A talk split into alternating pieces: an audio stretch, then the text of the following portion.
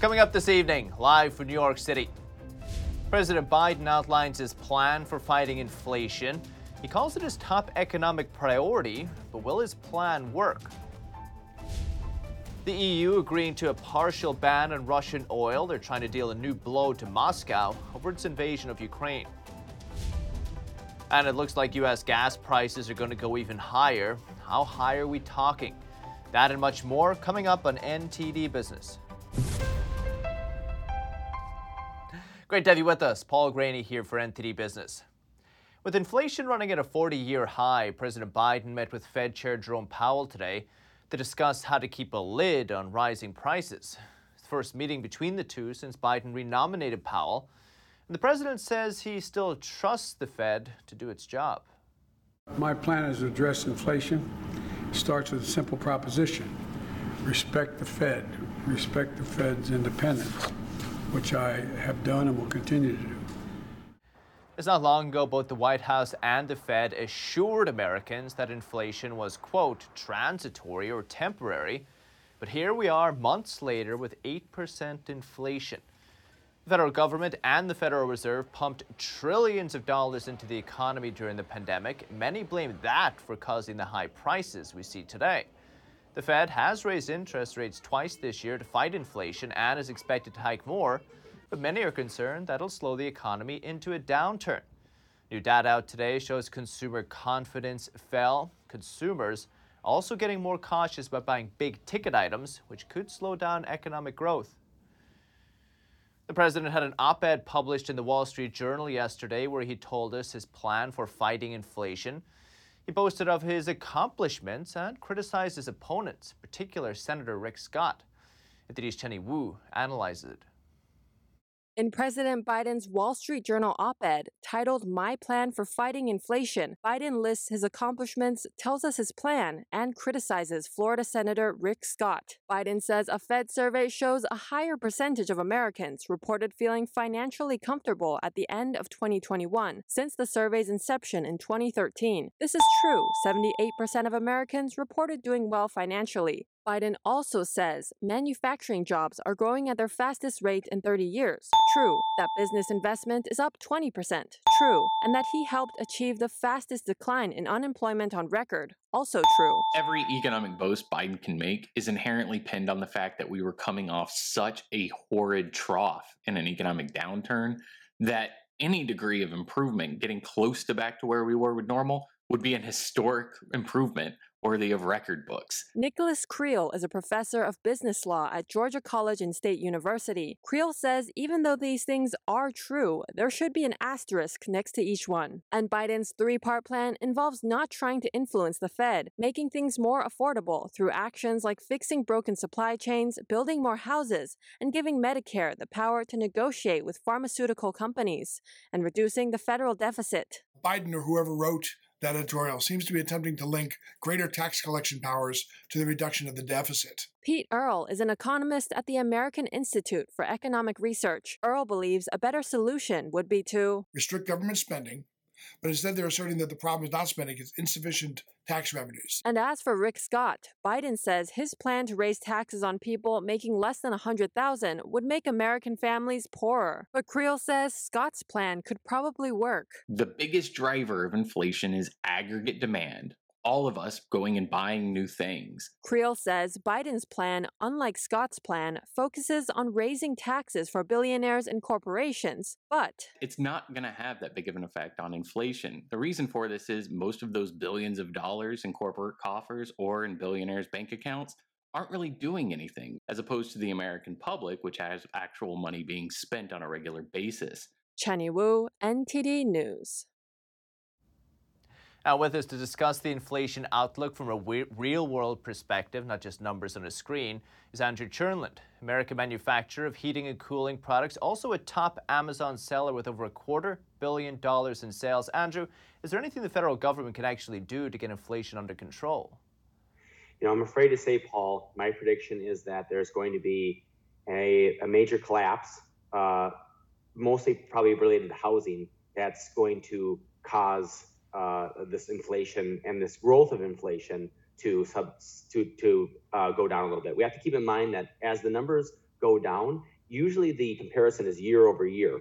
And so there's a much, much higher uh, rate that, say, the numbers that come out over the next several months are comparing to uh, versus because of the, the high inflation over the last twelve and eighteen months.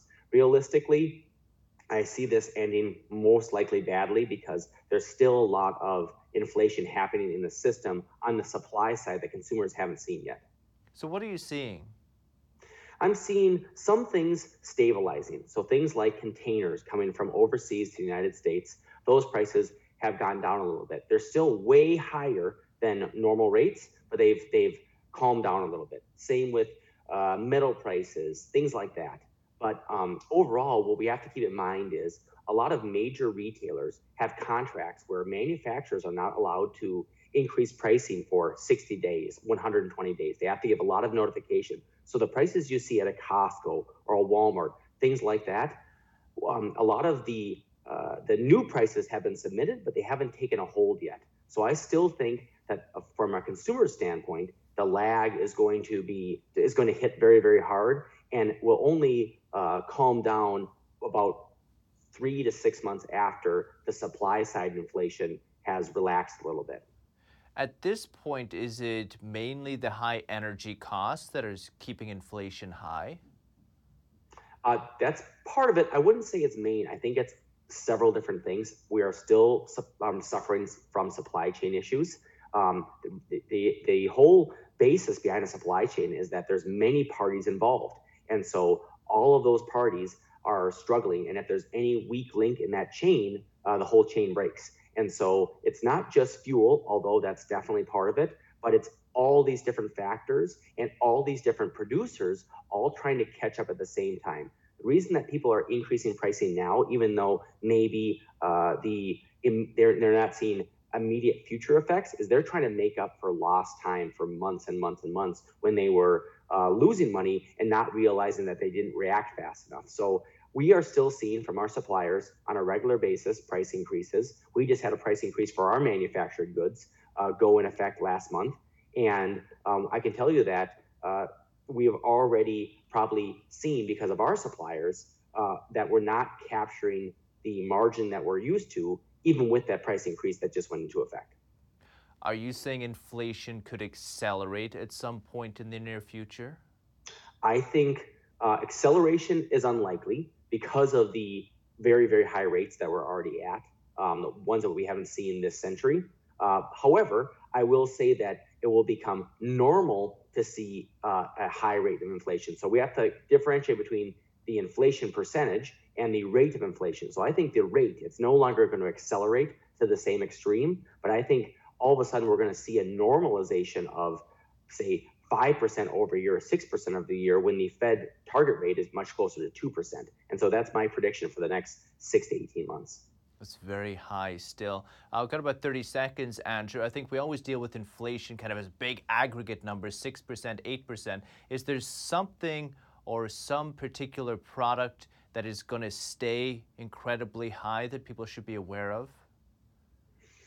Um, I think over the medium term, so not the super long term, but over the medium term, I think you'll see it for things uh, that are imported, just because uh, we think inflation, if you're taking a U S-centric view, is difficult, but the United States can supply many of the different resources and inputs that they need. There's other countries that run into a lot of difficulties and that, um, with that because they don't have the prevalence of resources the United States has. And so those places, to the extent that the U S does use them as a preferred supplier, are seeing really severe increases, and they may have high, they may continue to accelerate, and they may see higher rates for a long time. So if you see things that are imported goods, even from places like Germany, places like that, um, I think you'll see, see high inflation for many, many years.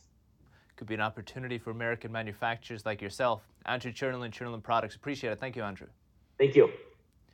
And on Wall Street today, markets closed lower despite last week's rally. The Dow down two hundred twenty-three points, two-thirds of a percent. S and P fell twenty-six point six tenths of a percent.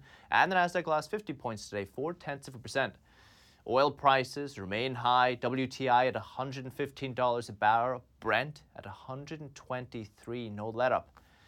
And to make things worse, the head of the International Energy Agency is warning of a gasoline shortage this summer. He says the U S and Europe could see fuel shortages that could be worse than the nineteen seventies oil crisis. Because the nineteen seventies was just about oil, now the agency says we have an oil crisis, a gas crisis, an electricity crisis all at the same time.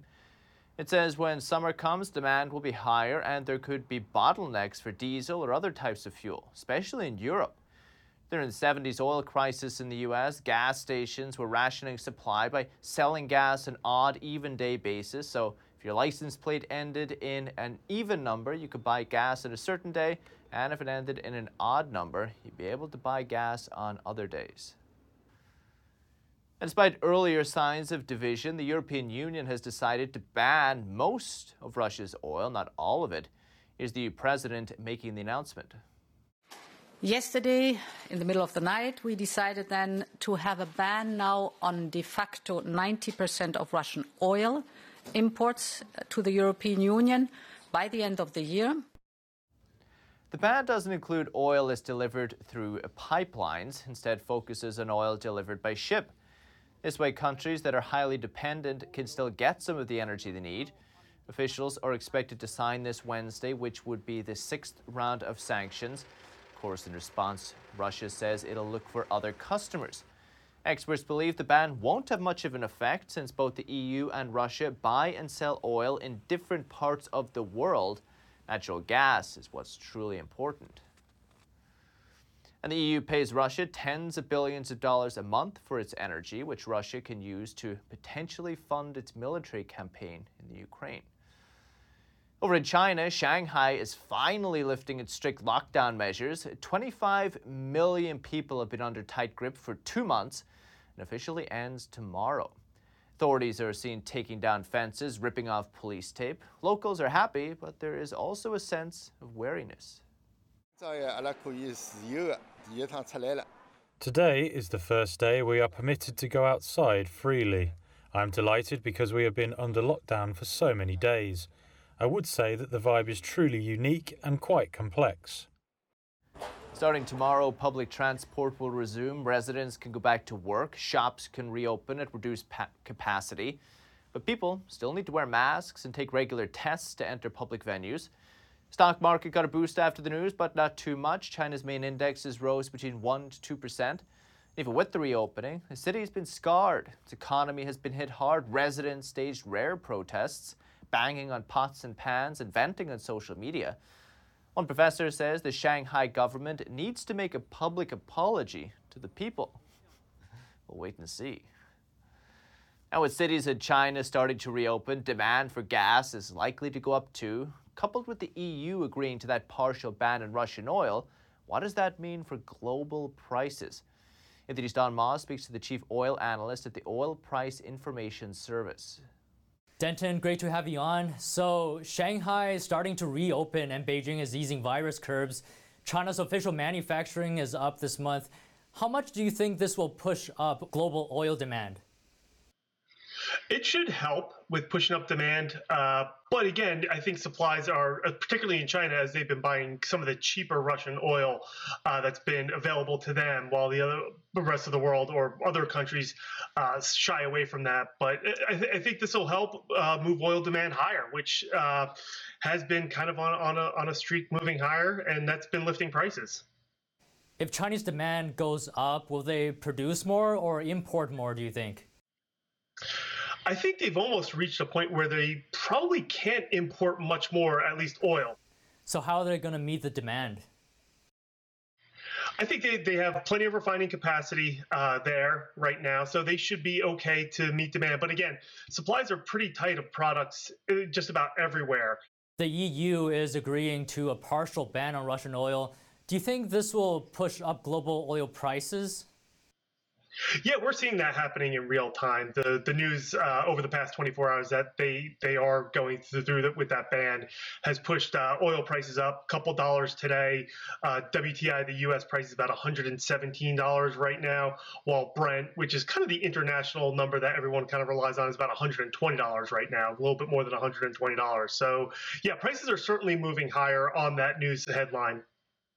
Right, so peak summer driving season is right around the corner. Oil, sky-high prices, one hundred twenty dollars. how much higher can it go? Well, right now, the national average for, for gasoline in the United States is four dollars and sixty-two cents. Uh, I think we could probably get to about four dollars and seventy-five cents in, in relatively short order, probably over the next week or two. Uh, at that point, you know, when do you start to see a little bit of demand destruction? From uh, some of our data and from talking to some folks out there who, who are retailers of, of gasoline, they're telling us that some people who are typically buying premium gasoline, now premium gasoline is over five dollars a gallon, they're downgrading to regular gasoline. So I think that might be the first sign of, of some demand destruction. So do you think per barrel prices will hover around one hundred twenty or go higher or go lower? That's anybody's guess right now. I do think we'll probably be in this area, maybe biased a little bit lower, uh, especially if there is a demand response from the consumer. But with that being said, there's a lot of geopolitical strife and a lot of tensions out there right now that could easily push prices much higher. So that was a very inconclusive answer to your question. Right. Okay. So the head of the International Energy Agency is saying the U S could experience fuel shortages this summer worse than the nineteen seventies oil crisis. Is this likely to you? I think so. What we saw last year was certain parts of the country saw uh, fuel runouts, gasoline stations run out and have to bag pumps. I do think we see a little bit of that here and there, but again, we there, there's certain issues that are at play here. One, you have we still have a shortage of truck drivers. There's not enough drivers out there to to kind of meet demand. I think certain cities that are seeing their their population grow and have always been a little bit maybe at the end of a pipeline, or for say for example, those areas of the country might be might be experiencing some some shortages this summer. And think about large geographic uh, regions where the supply, the terminals that hold gasoline, there's there's large geographies between them. And around the national parks, last year we saw uh, gasoline stations run out. I think that could happen again this year. But you know, are we going to have to go back to the even plate uh, license plates can buy gas on Monday and odd on Tuesday, et cetera? I'm not sure we're going to get back to that. But again, it's going to be a tight summer as far as gasoline supply is concerned. So oil prices at the pump are sky high. Denton, what's the solution? You know, the Biden administration has, has been, you know, obviously have a ta- has a task force on this. I think one of the things that is probably easily done is a gasoline tax holiday. The national tax on gasoline is eighteen point four cents. Now, granted, that may not sound like a, a lot, but on your typical fill up, it, it probably saves you about anywhere between two to five dollars, depending on obviously how large your gas tank is. So there's a little bit of savings there, but there's really no magic bullet out there. One other thing that that's being might be considered is the um, restrictions on exports, and not necessarily crude oil exports, but exports of gasoline and diesel, which the U S has been a, a pretty significant exporter of refined products over the past several months. Denton Cinquegrana, Chief Oil Analyst at the Oil Price Information Service. Thanks for coming on. Thanks, Don. And India's top e-battery recycler, Attero, is spending one billion dollars to expand around the world as E V production grows. Going to invest in the States, too. Anthony Don Marshall has more. With governments and car manufacturers pushing towards electric vehicles, e-battery recycling is moving into the spotlight. India's largest electronics recycling firm, Attero Recycling, will spend one billion dollars in the next five years and add plants in Ohio, Poland, and Indonesia starting this year. Industry expert Trent Mell, C E O of Electra Battery Materials, sees big first-mover advantages in the industry. You know, it's permitting, it's expertise, it's um, capital intense, and so it's a small industry. I, I expect it'll get more competitive over the next four or five years as these battery plants start to uh, take shape here in North America. Mel thinks battery recycling is going to become a huge part of our supply chain. I think you're going to see an evolution of the market where there's going to be a little bit of a, a fight for control of that battery to make sure it comes back into your supply chain once they're, the, the cars are off the road. Attero's extraction rate is about ninety-eight percent, and it uses chemical methods instead of the more expensive smelting process, which melts certain metals beyond recovery. Shadeep Roy Chadhuri is an expert in sustainability technology and C E O of Eugenie A I. He says there's still a downside to chemical extraction. But the chemical process also has um, a side effect, right? So if it leaks, uh, it becomes a hazardous for the for the health and safety of the people who are working on the shop floor, but also people around their production unit. And um, so that makes it complicated. Chadhuri says we should be looking ahead of lithium-ion technology. We need to think about lithium-ion and its recycling and beyond it. And beyond it means we need to find out um, alternatives to lithium-ion because of the problem with, with the mining operations of lithium-ion, recovery value, and et cetera. Nitin Gupta, the C E O of Attero, co-founded the company in two thousand eight with his brother and has finally made it profitable in the last two years. Sean Marshall, N T D News. If you have any news, tips, or feedback for the show, you can always email us at business at n t d dot com. We'd love to hear from you. This evening, still to come, stay with us. Businesses are bracing for another summer of workers' shortages. But one company says its technology can help fill the gap. That and more coming up on N T D Business.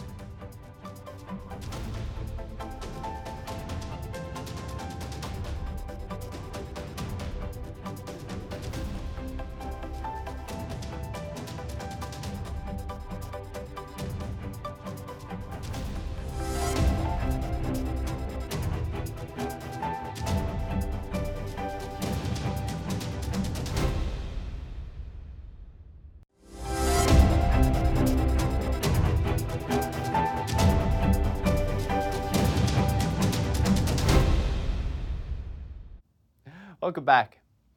This summer season, there may be a little less fun in the sun. Not every shop is open for business. There apparently aren't enough workers, so what's a business to do? Phil Zhou is the story.